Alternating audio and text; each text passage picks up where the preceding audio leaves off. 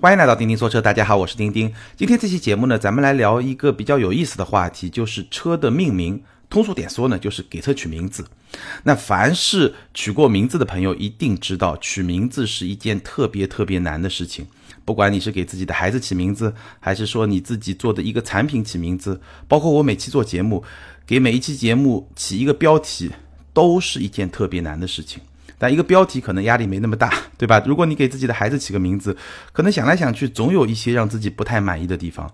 包括说咱们做一个自媒体的账号叫什么名字，都是让人特别纠结的。那给车取一个好名字，当然也是一件特别不容易的事情。那对于这个问题呢，其实我也谈不上有什么特别系统的研究，但是呢，我觉得还是有很多感想。毕竟在这个圈子里面混了很多年，看到很多很多的名字，所以呢，有一些想法，有一些。非常有趣的段子，可以跟大家一起来分享一下。当然也是抛砖引玉。我相信这个话题，咱们很多听友还是可以有自己很多身边的故事可以跟大家来分享。那听完这期节目以后呢，欢迎你在评论区分享你自己身边的一些故事、一些段子，包括对某一些车的名字，甚至品牌的名字的一些想法，都可以拿出来跟大家分享。那第一块砖是什么呢？抛砖引玉。第一块砖呢，就是上一期节目我聊到亚洲龙的时候，我说。丰田给亚洲龙这款产品取中文名是突破了自己的一个传统。丰田的传统是什么呢？丰田的传统就是根据发音音译来取名字。那我当时举了一个例子，比如说凌志，丰田硬生生的叫成了雷克萨斯，而且我把这个改名，可能也不算正式的改名吧，因为凌志本身也不算是一个特别正式的名字。这么一个命名，我把它作为一个比较反面的、不是特别好的案例来说。那也有一些听友在评论区就说。他说：“丰田把这个雷克萨斯叫成雷克萨斯，不叫凌志，不是因为他主动选择了雷克萨斯，而是因为凌志这个商标被别人抢注了。那这个说法呢，有好几个听友都提到了，但事实上呢，我我在这儿说明一下，这个说法是错的，这个说法是谬误的。我很早就知道这个说法是谬误的，但是呢，我看到这个留言评论以后呢，我还专门再去核实了一下，你可以去看一看。”国家知识产权局商标局，这是一个政府机构，它有一个官方的网站叫中国商标网，你可以把“凌志”这个商标输入去，你去查一下，你会发现什么呢？丰田早在一九九八年十一月二十四日就申请了“凌志”商标，也就是说，“凌志”这个商标是属于丰田的，有效期一直要到二零二零年的五月六号。搞明白了吗？凌志这个商标从来都是属于丰田的，但这个商标现在是处于已经撤销的状态。那这个撤销显然也是丰田主动撤销的。所以说，丰田选择雷克萨斯这个中文名，而不是凌志这个中文名，是一个主动的行为，并不是说坊间流传说被抢注，没有这回事儿。而且我看到，二零零四年六月八号的时候，就丰田张楠，就丰田的老大嘛，他亲口说，改名不是因为商标被抢注，而是。雷克萨斯要在大陆建立一个全新的豪华车形象，雷克萨斯这一全球统一的发音会更好的让中国消费者记住雷克萨斯这个品牌。那这个问题就说得很清楚了，关于名字，对吧？第一块砖抛砖引玉。那陆地巡洋舰其实是同样的道理，包括这次的亚洲龙也是同样的道理，对吧？陆地巡洋舰本身是一个非常有意境，而且挺符合这款车定位的这么一个名字，但是为了在全球推行一个音译。丰田把这款车的名字改成了兰德酷路泽，我个人觉得也不是一个好的选择。那这次亚洲龙，对吧？也有听友说，Avalon 在美国已经卖了十几年了，快有二十年了吧？但 Avalon 它这个英文单词本身的意思是在某一些宗教的环境里面一个极乐之地，就像佛教上西天，西天这个概念，对吧？Avalon 其实跟亚洲龙是没有任何关系的，而且发音也不完全是一个匹配的关系，比较接近吧，但不是特别匹配的关系。所以亚洲龙这个名字，我觉得还是一个非常大的突破。但我忘了一件事情，就是丰田皇冠，哎，皇冠不是音译，对吧？英文就 crown 嘛，对，皇冠不是一个音译的名字，所以其实也是有例外的。但只是说丰田这次叫亚洲龙，我觉得还是一个非常大的突破。好，这个就算是我们聊这个话题的一个起点吧。那我先来聊品牌，然后最后我们再来聊一些具体的车型。从品牌的角度来说，我个人觉得特别好的几个名字跟大家分享一下。首先是奔驰。奔驰这个翻译，我觉得是 number one，就在中国市场上可能排第一，或者是前三之一，毫无疑问。为什么呢？首先它是一个音译，对吧？Mercedes Benz，它是一个发音是一个翻译，同时呢，奔驰它又是一个比较有意境、比较适合一个汽车品牌的这么一个中文名，对吧？所以这个是音译和意义非常完美的一个结合。那另外一个比较好的呢，或者说特别好，我觉得是宝马。宝马呢，其实是有变通的，因为宝马英文是 BMW，BMW 的字面含义是什么呢？就是巴伐利亚发动机工厂。这个名字有点土吧，对吧？但是呢，中文宝马，首先呢。B M W 宝马，对吧？正好是前面两个字母 B M 开头的宝马，所以呢，多多少少在发音上也有一点关联性。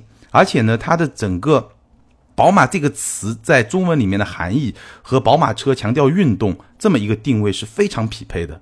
所以我觉得这也是一个从品牌的角度来说非常好的一个名字。还有一个名字我觉得特别好呢，就是路虎，道路上的虎，强调了路虎这个品牌作为一个 S U V。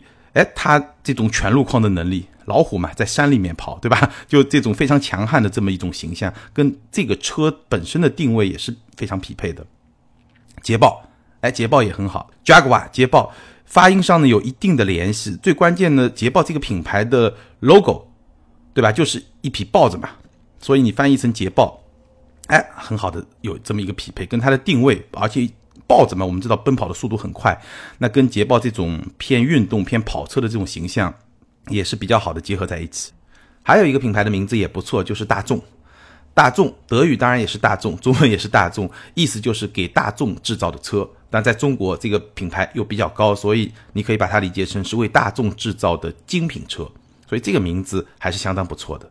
但也有一些名字会比较尴尬，比如说标志。标志这两个字，我不知道咱们听友里面有多少是生活在江浙沪包邮地区的听友。那如果你是生活在这几个地方，所谓的吴语区，那你就知道标志这两个字在吴语的方言里面，其实这个含义就不是特别的好。所以呢，据我所知，标志这个品牌在这些地方的销量确实也不是特别的好。那还有一个品牌呢，就是 DS，对吧？大家 脑补一下就知道 DS 在。当前的中国的语境里面是一个什么样的意思？所以这个就不是特别的好。当然有些呢也没有办法，因为它就叫 DS，你还能 到中国改一个名字吗？也挺难，对吧？但我知道现在有一些品牌在给它下面的车型起名字的时候，他会做一件事情叫方言检查。这件事情特别复杂，就你要去检查中国最主要的这些方言。哎，你打算给这个车取的这个名字，在这些方言里面会不会有一些不太好的含义？有些品牌是在做这件事情的，来避免一些比较尴尬的情况出现。但是如果品牌层面已经叫了这个名字，再要改，其实几乎也是很不现实的一件事情。但大部分的品牌其实是一个比较中规中矩的状态，大部分的品牌都是根据发音来翻译的，而且这些字本身可能没有什么特别的含义。只是说时间长了，大家慢慢的哎对这个品牌有一些认知，比如说奥迪啊、英菲尼迪啊、玛莎拉蒂啊、法拉利啊、别克啊、布加迪，真的可以排很长很长的这个名单。那包括说像丰田、本田，虽然也谈不上是说根据发音来翻译，但是本身好像也没有什么特别的含义，只是说时间长了以后，你对它的认知其实是它的产品在那么长的历史长河里面给你留下的这种印象，而不是字面上的这些含义。其实，在尤其是欧美国家，有非常多的汽车品牌是根据人名来命名的。我随便列一下：法拉利、玛莎拉蒂、保时捷、劳斯莱斯，对吧？劳斯莱斯是两位创始人，一个劳斯，一个莱斯。然后宾利、福特，包括梅赛德斯奔驰，奔驰当然是创始人之一。那梅赛德斯呢，是奔驰早年一个非常重要的经销商的女儿的名字。哎，梅赛德斯其实是一个非常秀雅 这么一个名字，所以哎，这个名字听上去也挺美的。这个其实是欧美国家的一个传统，他们喜欢把自己的名字或者自己的姓氏放到一个品牌上，那也是代表了自己对这个品牌的投入。中国是近两年才出现了这种情况，最早是谁呢？魏，对吧？长城的高端品牌魏，就是魏建军老魏，他的姓氏魏。然后现在我们还看到像小鹏汽车也是这样，包括理想。对吧？汽车之家创始人理想，他的品牌原来叫理想制造，那马上就要发布了，名字已经改成了理想，但他自己名字的理想是木子李，然后想法的想，那这个品牌的理想呢，就是我们说远大理想的那个理想。现在在中国也开始出现用自己的名字或者谐音或者姓氏来做一个品牌，那这个就是一个很正常的一个现象。但这个品牌最后发展成怎么样呢？那可能也是看这个品牌自动的发展会有。给这个品牌有一些延伸。但在这个里面，我觉得理想 这个名字还是不错。一方面跟它创始人的这个名字完全谐音，第二方面呢，你代表了一种理想，对吧？对未来汽车一种理想，多多少少还是一个音和义一个比较好的一个结合体。好，品牌大概就是这么一个情况。然后我们来聊一些车型的命名方法。车型的命名呢，可能就会更加有意思一点，可能也会有一些车型的名字就更加的有故事。现在我们看到所有汽车品牌车型的命名呢，大的来说可以分为两大类。第一类呢，就是纯识别性的字母加上数字。这么一个组合，或者说纯字母或者纯数字，或者是字母和数字的这么一个组合来命名。那最有代表呢，就是一些德国的车企，因为德国人确实是非常严谨的这么一个民族。比如说 BBA，奔驰、宝马、奥迪，你去看奔驰的车型命名，前面一个字母是用来代表车型的一个细分的门类，比如说 A 级、C 级、E 级、S 级，这个是代表轿车，对吧？比如说 G Class，那这个就是纯越野车，然后中间有。G L E 啊，G L C 啊，G L A 啊，那这些都是属于 S U V 这些车型。然后在这个字母后面再跟数字，那这个数字呢，基本上就代表它的跟动力相关的一些数字，二六零啊，二零零啊，三五零啊，四五零啊，就这些数字。三位数一般是普通的车型，两位数呢就是它所谓的跟 A M G 相关的这些比较高动力的版本，四三啊，六三啊，就这些，就基本上是奔驰体系的这么一个命名的规则。那宝马的命名规则呢？一系、三系、五系、七系，对吧？这个奇数的就是一个标准的轿车，偶数的就是一些轿跑车或者四门的轿跑车。然后呢，SUV 就是 X 系列，这就宝马的命名。那后面第一位数字之后，或者第一个字母之后，那后面呢，比如说 X 五，那也是代表一定大小中大型的 SUV；X 三就是一个中型 SUV；X 一就是一个紧凑型的 SUV。然后再在这些。字母或者数字或者字母和数数字的组合的后面，四零 i 或者三三零，那这个就跟动力相关的一些数字结合起来。奥迪也是一样，对吧？A 四、A 六、A 八，然后后面再有一些四零 TFSI、五零 TFSI，那这些就是跟动力相关的。所以 BBA 是非常严谨的命名。那其实雷克萨斯跟这个也有点相像，IS、ES、GS、LS，对吧？这些是轿车。那如果是 SUV 呢，就是 X。R X N X U X，然后后面呢再有一些跟动力相关的一些数字。那英菲尼迪其实更早的时候，英菲尼迪的命名是比较复杂的，有 G 系列、M 系列，比较乱。Q X 啊，那后来呢重新整理以后呢，Q 系列就是轿车，Q 五零 L、Q 七零、Q 六零，对吧？然后 Q X 系列那就是 S U V，Q X 五零，然后也有一些更大的数字，Q X 三零是更小的。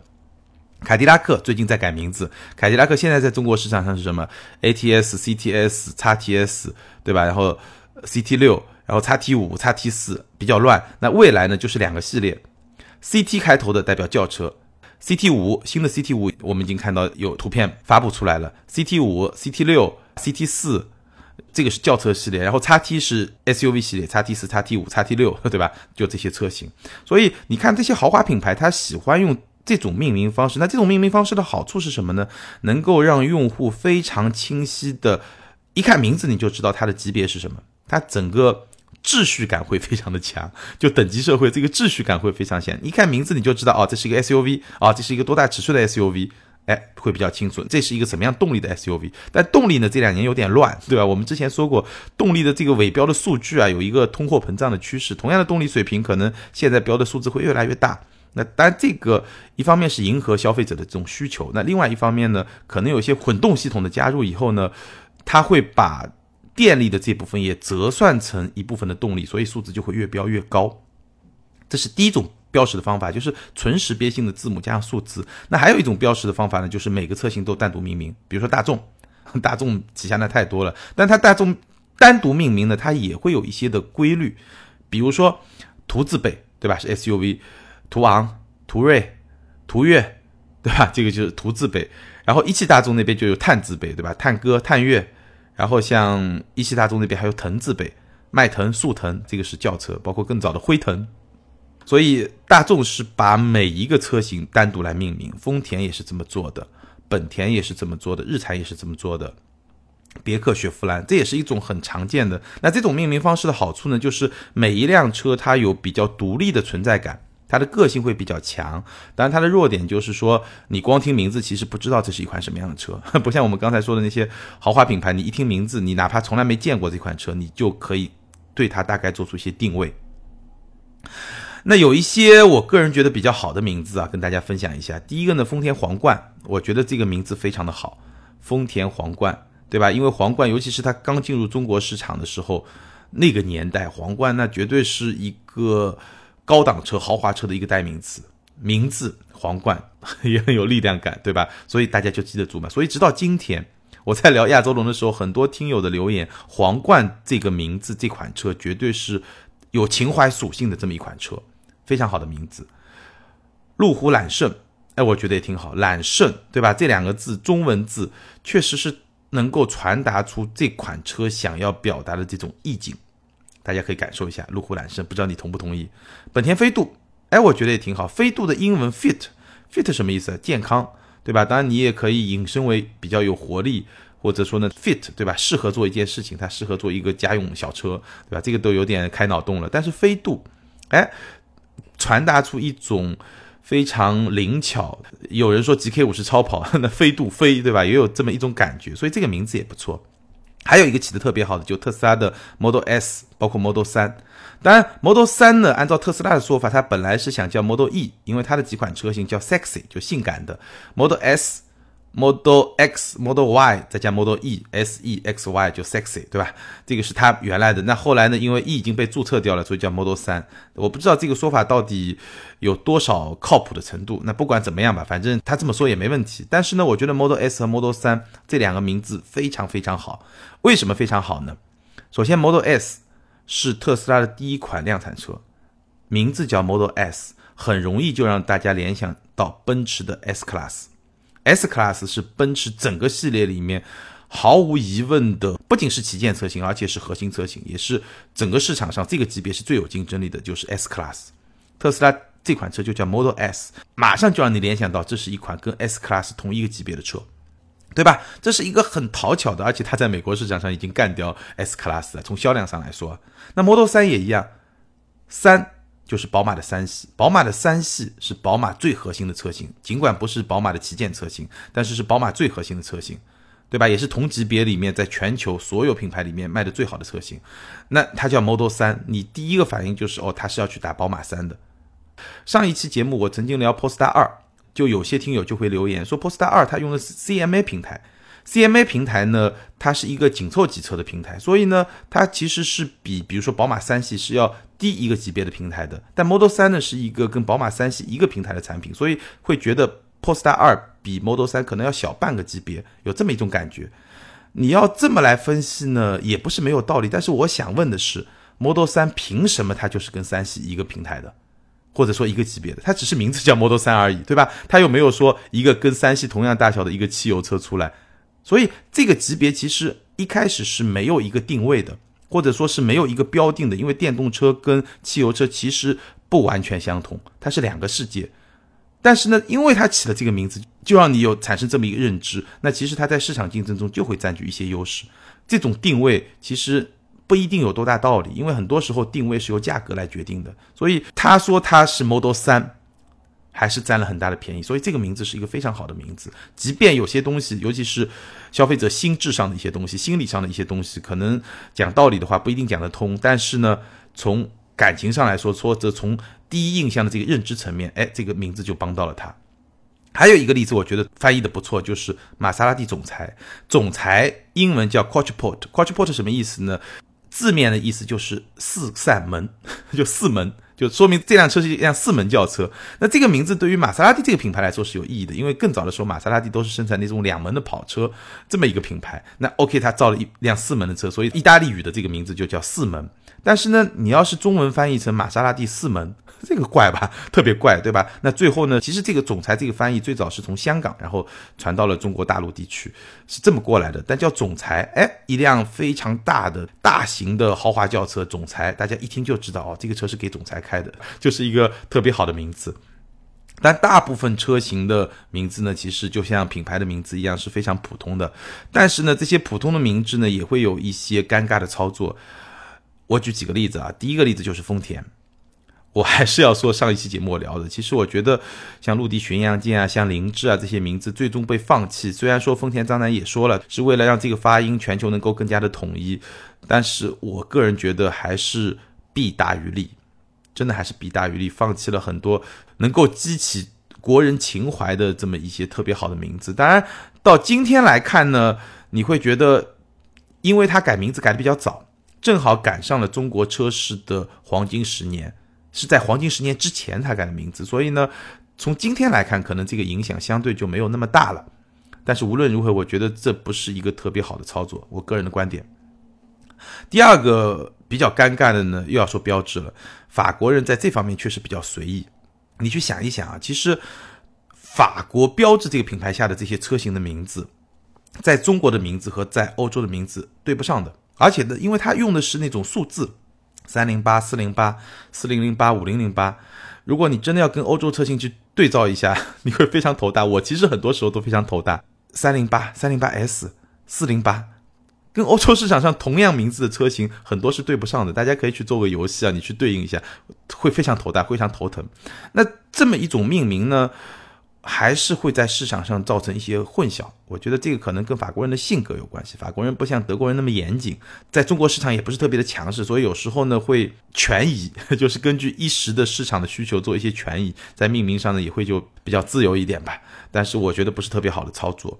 还有一个风险点在什么地方呢？就是很多车型它在中国市场可能是一个多代同堂的销售，那这个时候呢，它的命名就会。带来一些混淆，或者说呢，容易让整个产品的定位发生一些不可预期的变化。比如说马自达六，很多年以前马自达六，对吧？我们现在说的马六，其实就代表当年的那款车。那款车怎么说呢？是 我觉得几乎可以说是一款神车，因为是 B 级车，这个市场里面一款非常有操控性的一款车，卖的也不错。但后来呢，两代同堂、三代同堂这么销售以后呢，你现在说马六。你想到的是当年的那款车呢，还是它后面非常失败的那款锐意呢，还是说今天的阿特兹呢？这个名字背后所能够传达出来的这种含义，还是会让人觉得比较的困扰。还有一个比较尴尬的名字呢，就是法拉利的四八八。但法拉利这个四八八，它在欧洲也叫四八八，在美国也叫四八八，本身没有问题。但是这个发音在中文里面呢，就不是特别的合时宜，因为我们知道法拉利的很多车主就富二代。对吧？儿子对老爸说：“老爸，我要买辆法拉利。”老爸说：“啊，好，买吧，多少钱？三四百万啊，没有问题。”哎，对了对了，这款车叫什么名字？四八八？什么？四八八？对吧？这个就特别的不合时宜。所以在这一点上，我觉得意大利人的本土化确实做的不是特别的好。你再去看看奔驰，奔驰在全球市场有很多车型叫二五零。奔驰 CLA 二五零，对吧？很多车型就叫二五零。那二五零这个数字在中国显然就不太合时宜，所以它进入中国市场以后，就把所有的二五零车型就改成了二六零。这个就是非常本土化的一个做法。所以奔驰在这方面做的非常强。奔驰还出了一款迈巴赫叫六八零，这个六八零就是专门针对中国市场的对数字的这种偏好来命名的，就叫六八零。这个就做的相当的好。跟法拉利的做法就是两个完全不同水平的这种操作，所以啊，给一辆车起一个名字，包括给一个品牌起一个名字，都是非常难的一件事情。就像我在节目开头说的，跟咱们给小朋友起名字、给自己的一款重量级的产品起名字一样，都是非常难的一件事情。那这个话题呢，我也是从上一期聊亚洲龙，包括看到了很多听友的留言以后。临时想起来的，那我抛了那么多的砖，对吧？希望能够引出更多的玉。大家可以把自己身边跟车名或者说品牌名字相关的一些有趣的故事，在评论区跟更多的听友和钉钉一起来分享。我相信会有非常非常多有意思的故事，尤其是你生活在不同的地方，可能在你们当地有一些特别的习俗，包括说当地方言有一些特别的发音，都会有一些非常有趣的故事。欢迎大家在评论区留言。好，关于这个话题，咱们今天就聊到这儿。接下来呢，来看上一期节目的听友留言。上一期节目咱们聊的是丰田亚洲龙，ID 是可乐一直跑。这位听友他说，据我观察，日系车的拥趸确实是一个相对固定的圈子，尤其是丰田主力车型几乎全是居家型人群用来买菜的，图的就是可靠性高不闹心，其他什么动力弱没有操控，为了可靠性都能忍。但他们到了二十五万左右就想上雷克萨斯了，所以皇冠就挂了。亚洲龙定这个价，我看是无奈之举。丰田这么大一个品牌，在中国没上个中大型轿车有点丢脸，但格局和市场确实只有这么大，只能让亚洲龙先抢自己兄弟的饭碗。这位听友分析的还是挺有道理的。那我觉得呢，抢兄弟的饭碗这件事情应该是不可避免的。但是呢，丰田肯定还是希望抢兄弟饭碗的同时，对吧？两兄弟能够去开拓更大的市场，能做得到吗？我觉得凯美瑞和亚洲龙这两款车，一加一要大于二是非常难的，甚至一加一要等于二也是很难的。但至于你说一加一能不能大于一点五、大于一点六，这个就要看它具体能够操作成什么样子了。因为很多时候，你这个销量到底怎么样，也不仅仅是由产品力决定的，跟你的渠道、跟你的销售能力都是有关系的。那一汽丰田、广汽丰田两个渠道，你肯定比一个渠道强吧？所以最终的结果如何，是一个综合体系能力的这么一个展现。那对于丰田来说，比较可惜的是呢。皇冠，包括说锐志的失败，其实已经让他失去了非常多的时间。因为过去十年，中国车市都是一个增长，甚至是一个高速增长的时期。而从二零一九年开始，已经进入到一个存量市场，就是高速增长绝对是结束了，甚至说低速增长都不一定能够确保。那在这种前提下，亚洲龙再来抢市场，它的难度跟当年大众用迈腾和帕萨特两款车来占领市场不可同日而语。ID 是 J A N S O N Y，Jansony。他说，感觉钉钉分析的很客观冷静，尤其认同最后说的三个同心圆理论。很想听钉钉分析一下，雷克萨斯怎么都是和丰田同平台的几款车型畅销，有自己特点的，比如说像 GS、LS 就卖很差，是否最终其实还是卖一个性价比？那么从这个逻辑下，亚洲龙对 ES 还是有一定影响的。呃，我并不认为亚洲龙对 ES 有明显的影响。你说有那么一点点影响，这个 就不好说了，对吧？明显的影响不会有。那为什么说雷克萨斯是跟丰田同平台的几款车会卖的比较好呢？我觉得更多的是跟雷克萨斯的品牌调性有关系的。像 IS、GS 这样的车是有一定的运动属性的，但是呢，雷克萨斯这个品牌它本身是没有运动属性的。至少在中国是这样。虽然说丰田章男他自己也把自己标榜成一个赛车手，也去参加一些，比如说赛车的试车啊这些事情，他自己也很热衷去做。但是雷克萨斯这个品牌，在全球也好，尤其是在中国消费者的认知而言，是完全没有运动属性的。那这样一来的话，你说像 I S G S，那必定只属于非常小众的一个人群。L S 其实卖的不算差。因为它本身这个量也不是很大，但是据我所知啊，在中国市场，LS 比较特别，其实它不算是卖的差的这么一款车。